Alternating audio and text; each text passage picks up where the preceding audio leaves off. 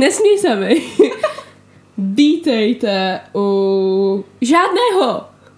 Žádný číslo neříkám, mimořádně nemusím koukat do poznámek.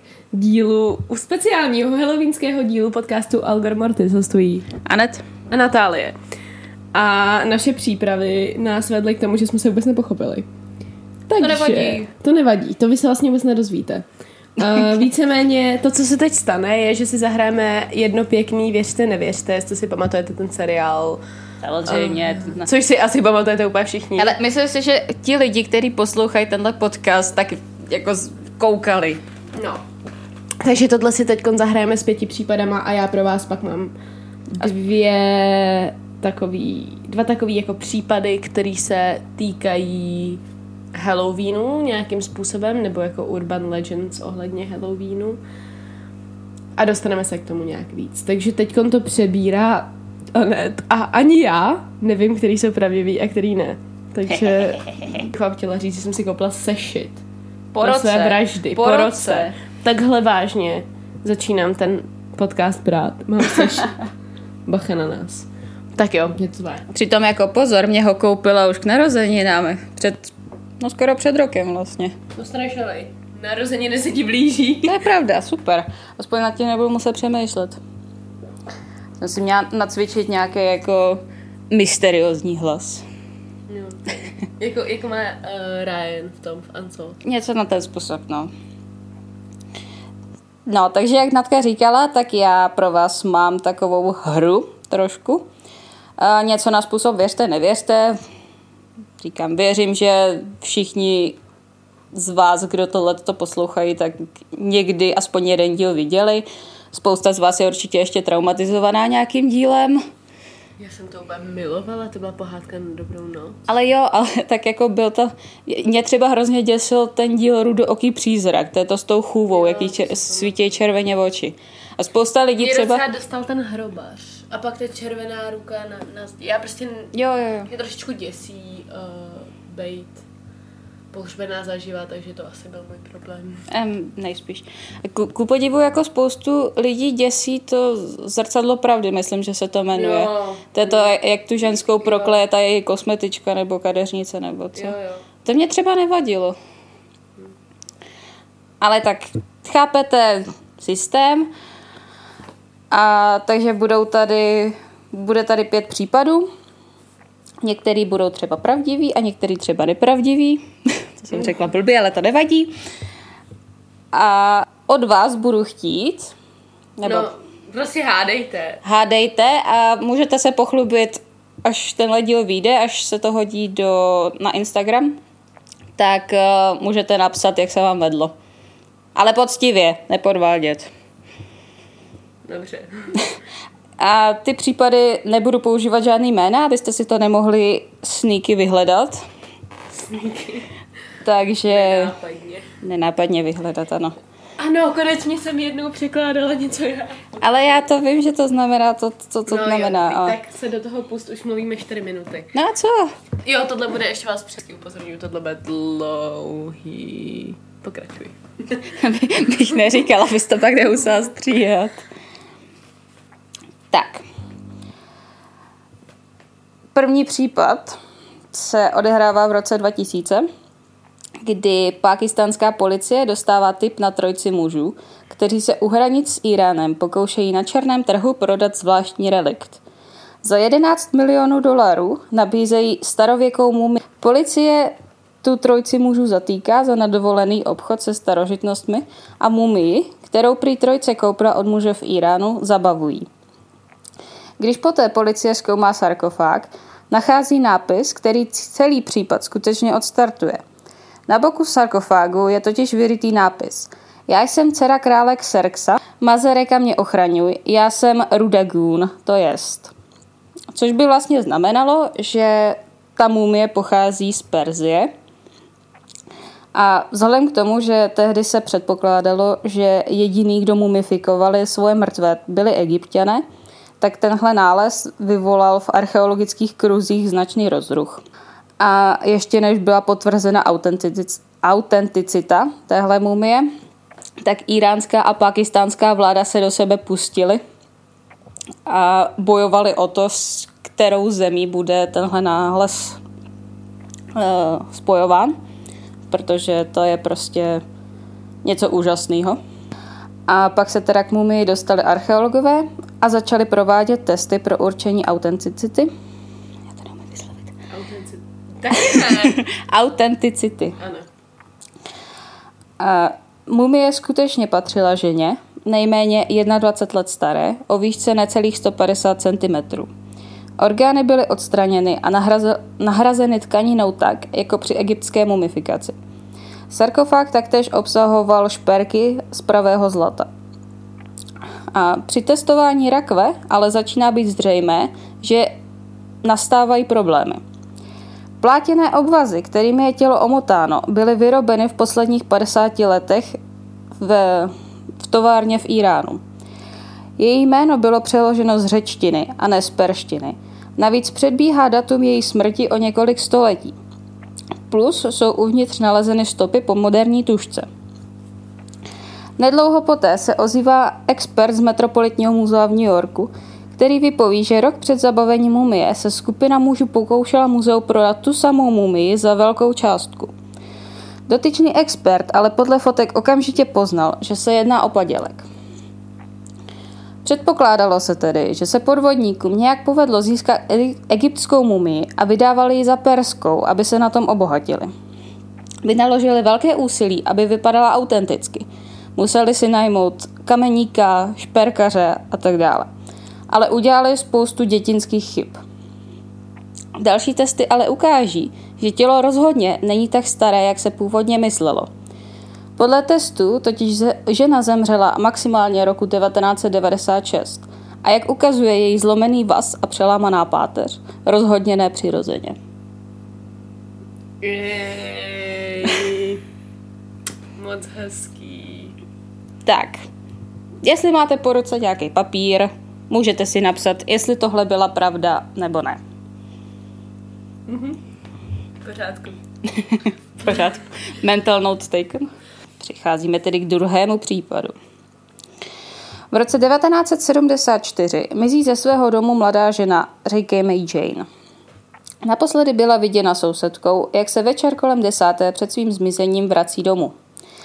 Stejná sousedka jí další den nahlašuje jako pohřešovanou, když si všímá, že Jane neodchází z domu do práce v obvyklou dobu. Následně se rozbíhá vyšetřování. Policie pracuje s verzí, že Jane odešla sama.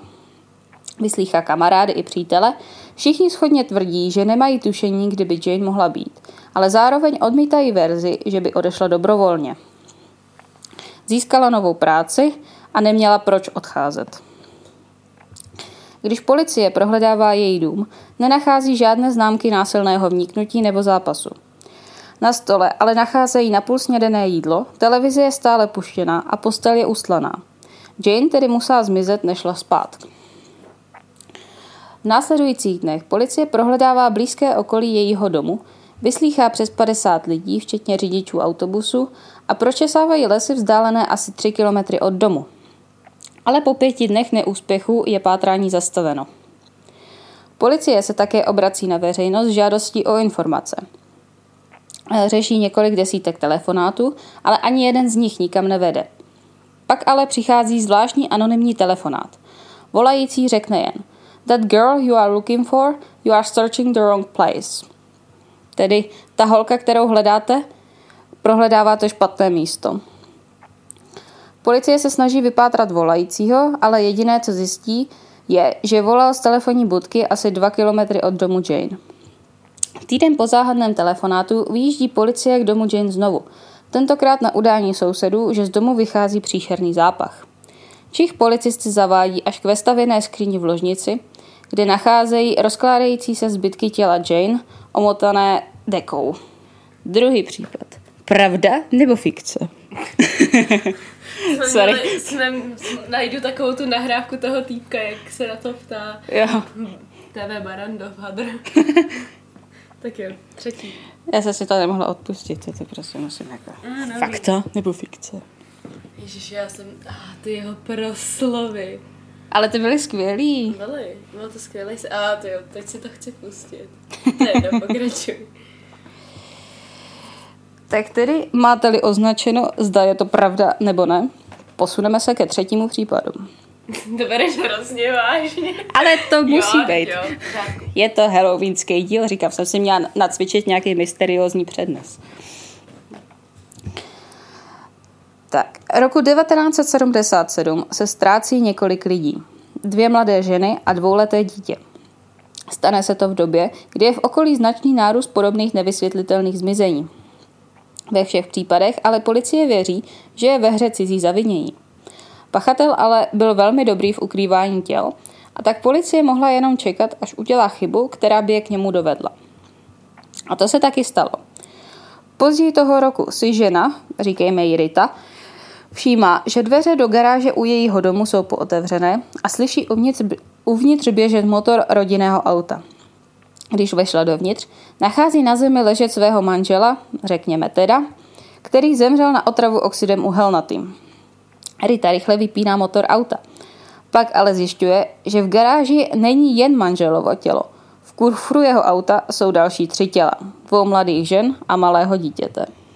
Pravda nebo fikce? Tenhle byl hodně krátký, no, ale dostáváme se ke čtvrtému případu.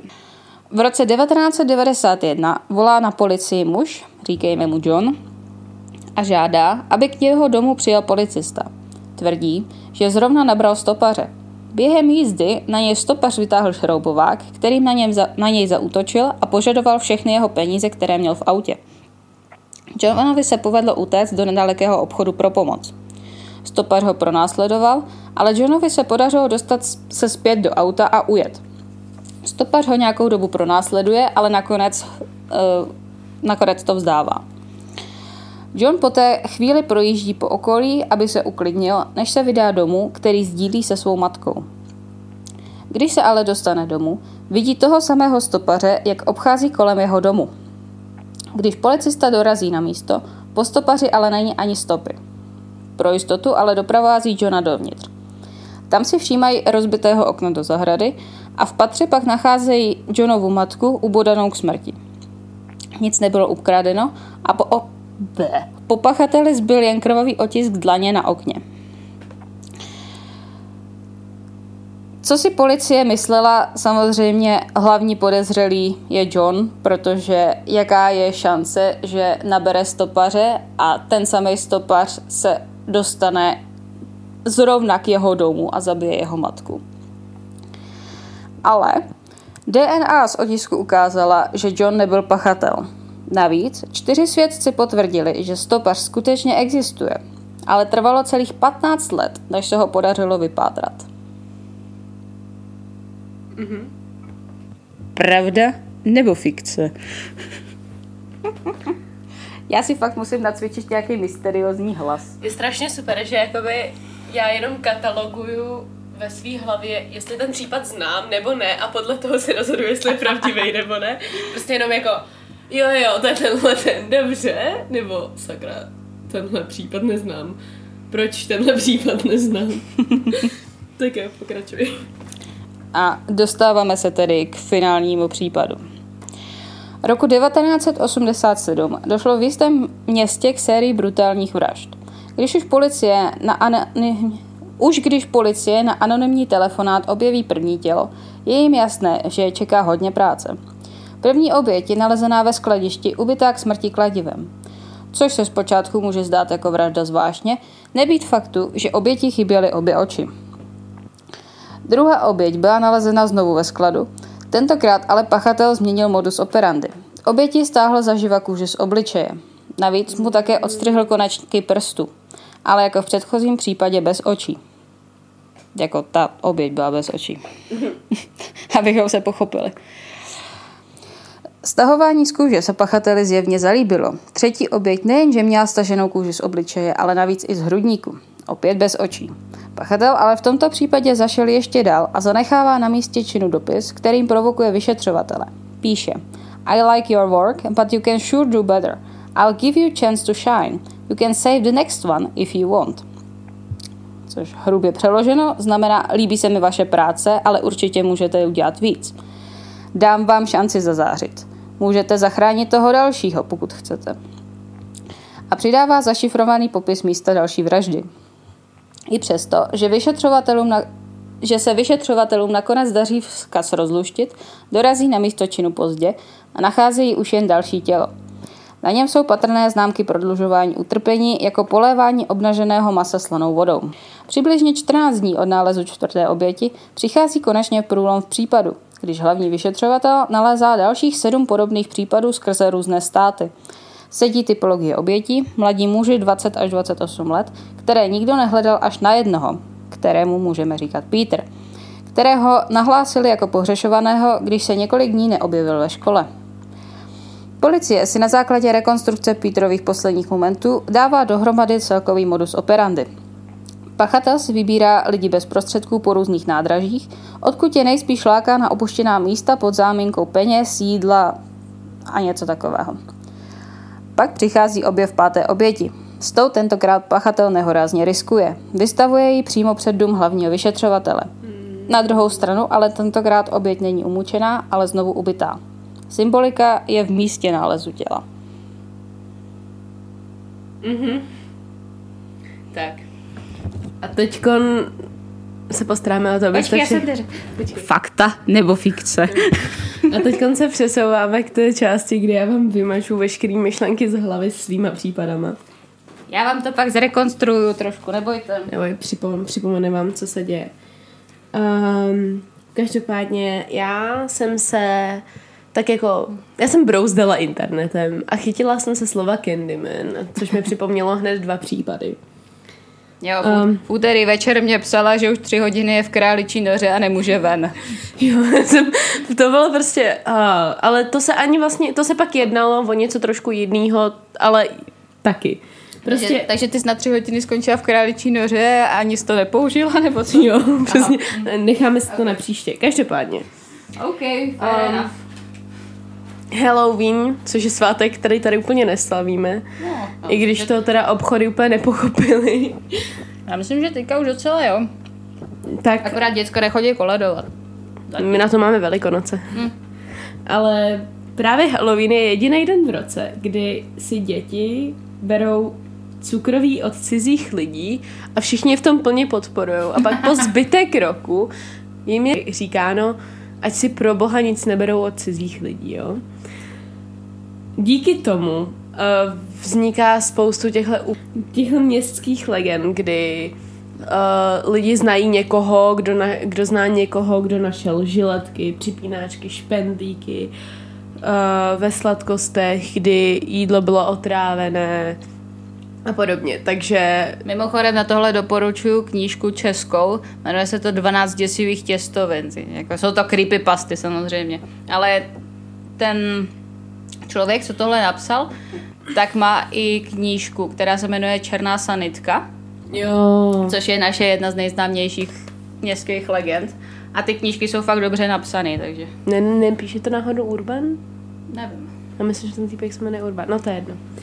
Um, každopádně se tomu vlastně celému této myšlence se říká takzvaný halloweenský sadismus a pravděpodobně při jako vyhledávání se všichni shodli na tom, že je to spojení toho, že prostě děti si berou něco od cizích lidí a nejvíce to rozmohlo v osmdesátkách po otravách Tylenolem. Kdo by to byl čekal? Stále, stále se vracíme k tomu samému Ano, už stačí říct, že to bylo v osmdesátkách. No, tam- mu musí být jasný, co to bylo za dobu.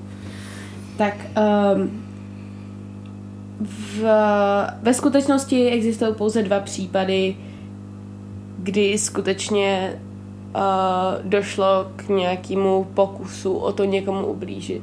První je z roku 1964 v New Yorku, kdy Helen File byla zadržena, protože dávala údajně dětem sušenky pro psy, jet na mravence. Když ji zadrží, tak ona vypoví, že to nedávala dětem, že to by nikdy neudělala, ale že tyhle ty věci dávala lidem, u kterých měla pocit, že už jsou moc starý na to, aby koledovali. Což za prvý je fakt hnusný. logika. A za druhý proč? Na kole tak nikomu nedávej, přesně, se nikomu nedávej nic, když ti to vadí, ale dobře. A ten druhý případ, ten je teda podstatně smutnější. V roce 1974 v Pasadena v Texasu se mladý Tim, malý Timothy O'Brien rozhodl uh, před spaním sníst pár sladkostí, co si vykoledoval. Mezi sladkostmi, uh, které si vykoledoval, jsou i Pixie Sticks, pro které se rozhoduje. To jsou takové ty trubky s cukrem. Jeho otec mu pomáhá jednu z nich otevřít, protože mu dělalo problémy otevřít. Uh, a chlapec ji ani nedojídá, protože se mu zdá moc hořká. Hm. Otec mu tedy dává zapít uh, Kool-Aid, aby se zbavil chuti. Jenže chvíli potom se chlapci dělá špatně. Timothy umírá při cestě do nemocnice. Všichni v okolí se samozřejmě hrozně zděsí. V nemocnici přičichnou k té tyčince a cejtí hořký mandle. Jej. Takže kyanit. Um, Zrovna ten kyanit je tak oblíbený. Protože se dá snadno sehnat. A to je pravda. Uh, při pokusu zjistit, kde se Pixie Sticks vzali, teda zjišťují, že je to ten, že jsou částečně, že byly otevřený, vysypaný část obsahu těch uh, tyčinek a nasypaný tam kyanit. A jsou zavřený se šívačkou. Se šívačkou? Mm-hmm, jeho otec, on tak oni asi tak nějak geniálně byly zavřený předtím. Aha. Jeho otec Ronald Clark uh, si nepamatuje, kde tyhle ty tyčinky vykoledovaly, protože za prvý se vraceli do různých domů, když předtím neotevřeli a za druhý um, měl na starosti další čtyři děti, nebo pět dětí dokonce. Um, právě z toho, s tím vracením do domu toho se chytá a říká, že jeden z lidí, koho tak jako napadá, že by to mohl být, byl takový starší divný týpek, jehož domu se zastavili poprvé, tam nebyl a po druhý otevřel. Uh, Courtney Melvin, ten ale má přes 200 svědků, svědků, kteří tvrdí, že byl tu dobu v práci a nemohl se vrátit domů dřív než v 11. Mm, policie nakonec zjišťuje, že Ronald, otec Timothyho, byl v dluzích přes 100 tisíc dolarů a že kradl, měnil stále práce, vystřílel 21 zaměstnání a pár měsíců si předtím, před tou smrtí Timothyho si vzal životní pojistky na své děti. Po smrti si bere další peníze a jeho žena o pojištění ani nevěděla. Pár dní před Halloweenem byl navíc O'Brien v chemickém obchodě v Houstonu, kde si kupoval kyanit. Nakonec se ukazuje, že rozdělal pěti dětem tyhle tyčinky, aby to hodil na někoho jiného. A první, kdo se otrávil, byl Timothy. Ostatní ještě ho neotevřeli.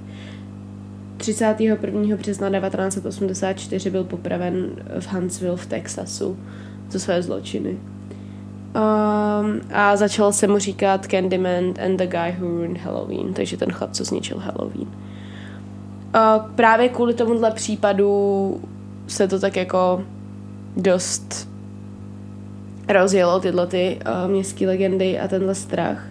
Ale jak zoufalý musíš být, abys otrávil vlastní dítě kvůli prachu?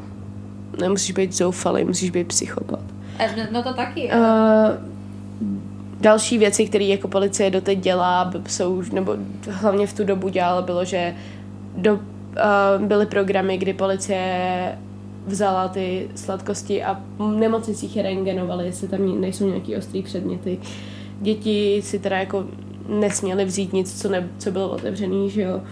Ale další případy jsem nenašla a nikdo jiný asi taky ne. Některé děti zemřely z jiných důvodů při Halloweenu. Jakože třeba jedna holčička měla prostě uh, zástavu srdce. Uh, někoho jsem tam srazil auto nebo něco podobného a pak jeden chlapeček. Jedna chlapečka zastřelili.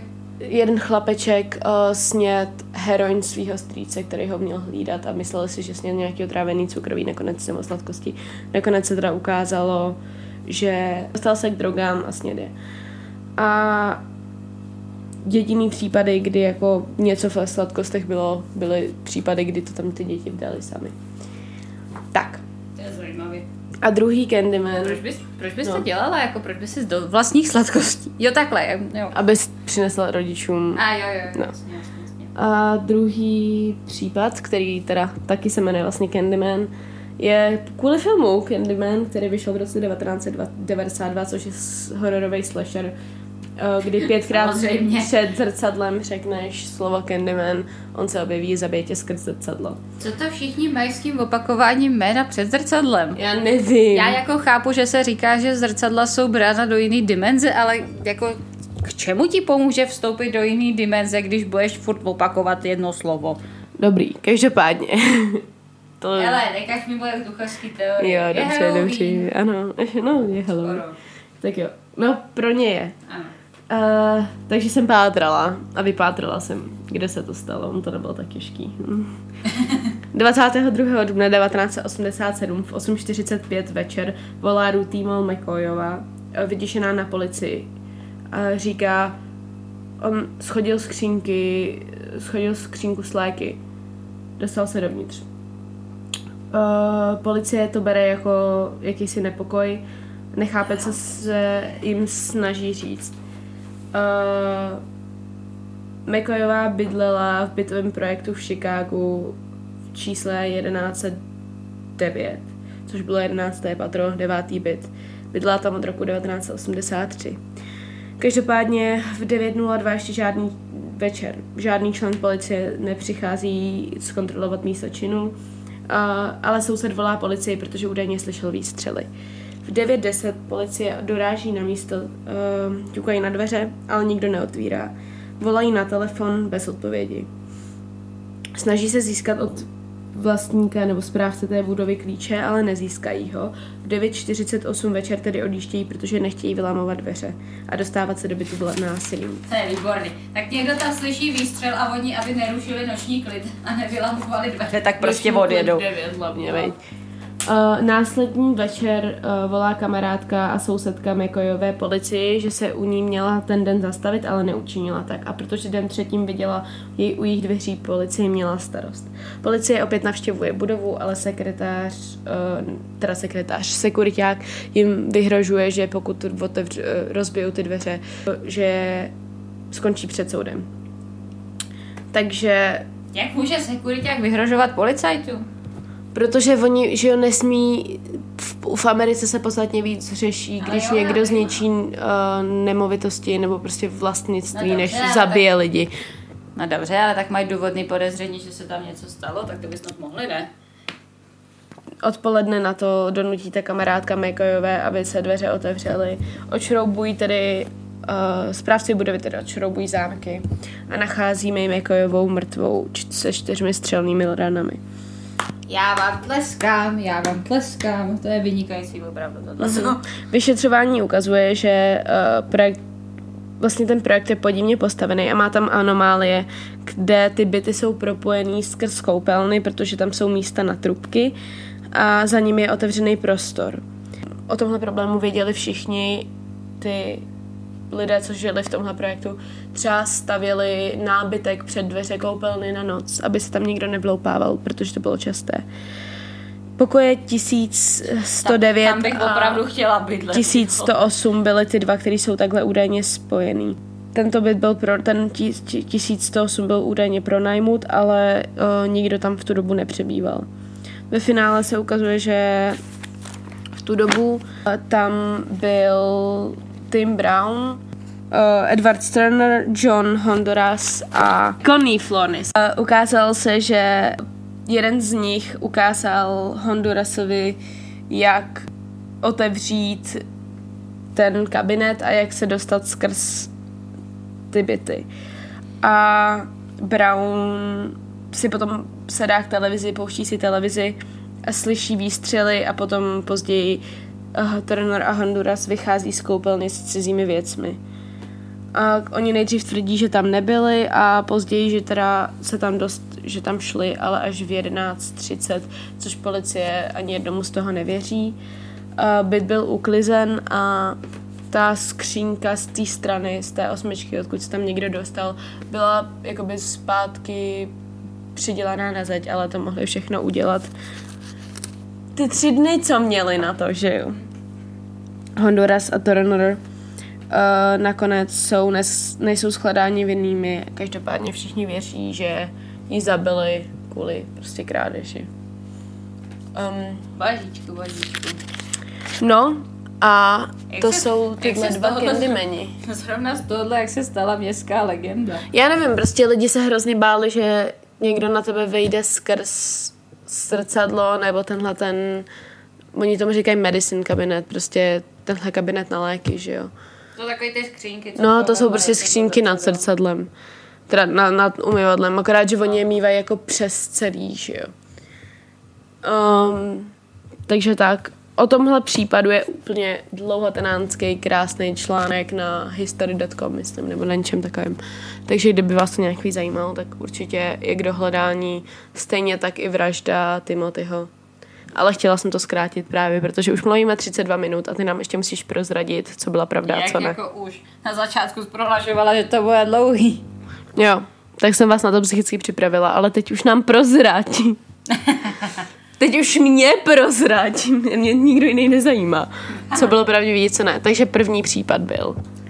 Tak první příklad, eh, případ jsme měli perskou princeznu, Ano.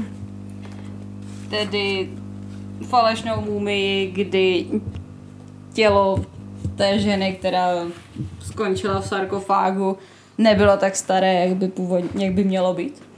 Zlatý naše český rukopisy, co? Ne, něco na ten způsob. tak co myslíš?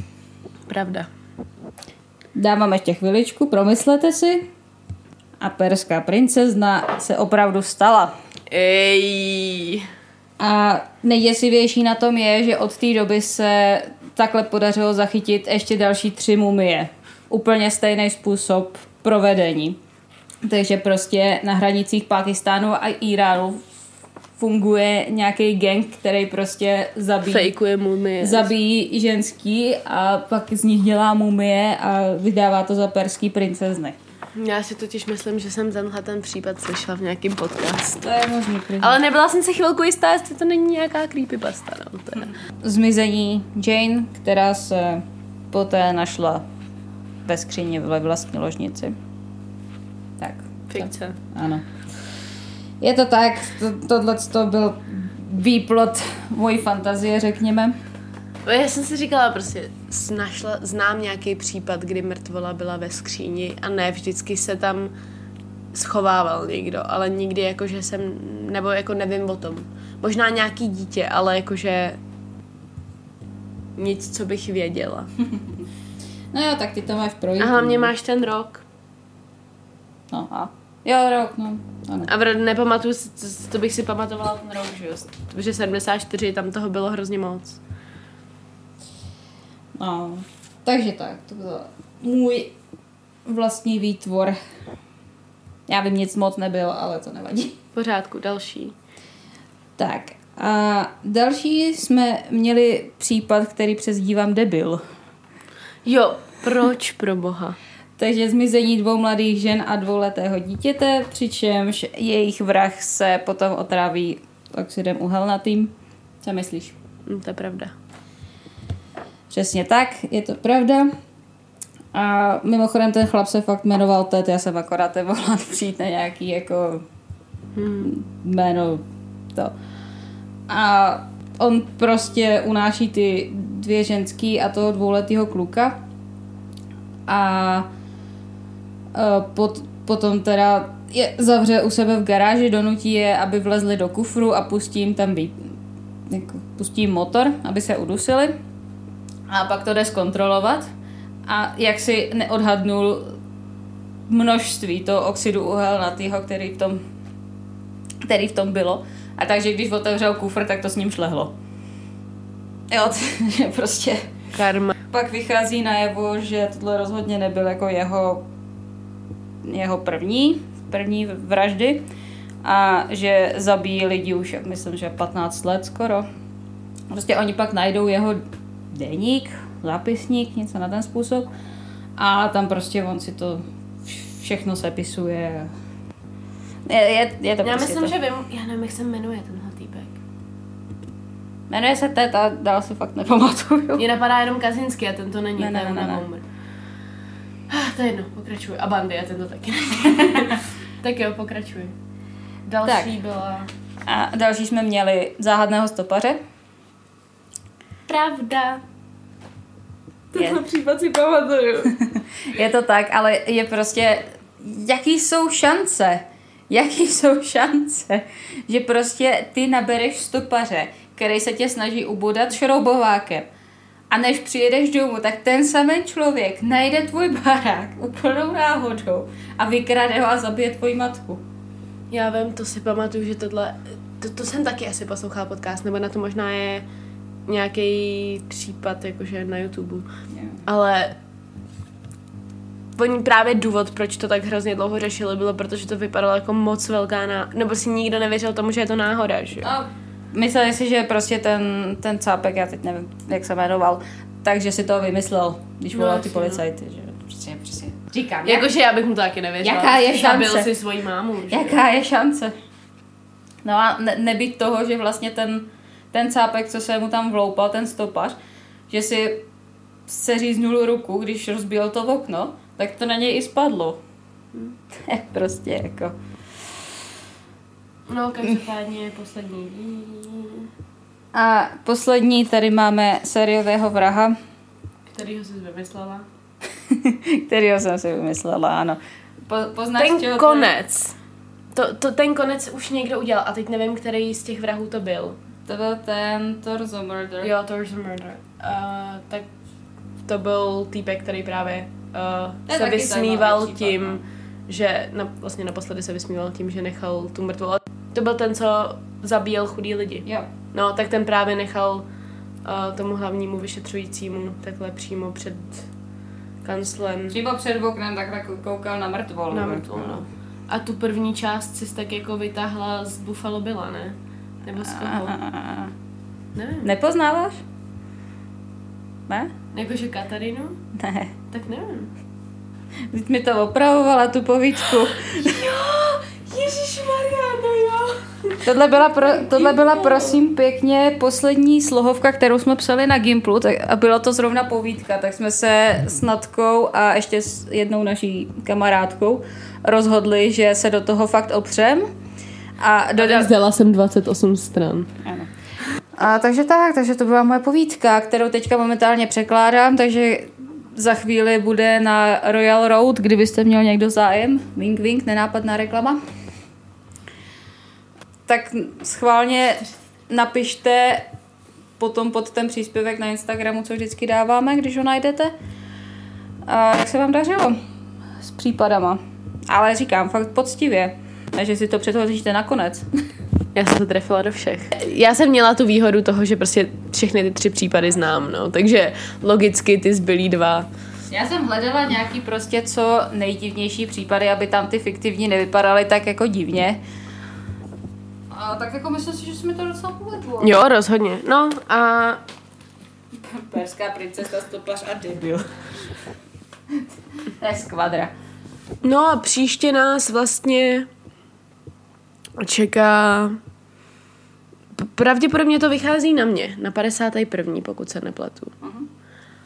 Takže se najde mrtvolá někde, tak jako podivně. Zase. Zase. Tak to většinou začíná. No, užívejte uh, Halloween, užívejte k lockdown, pokud je. Snažte se nezbláznit. Doufáme, že vám tady hned sedm vražd, uh, minimálně sedm vražd, pomůže trošku zlepšit si den. Nevěřím tomu, že jsem to řekla. A my Náhodou, děkujeme za rok poslouchání. No jako jo. To je, vy jste úžasný, my jsme dobrý, že jsme to zvládli. A doufejme, že to vydržíme dál, pokud se nezblázníme dřív. Já myslím, že je dobrý, že to bude dobrý. No, uvidíme.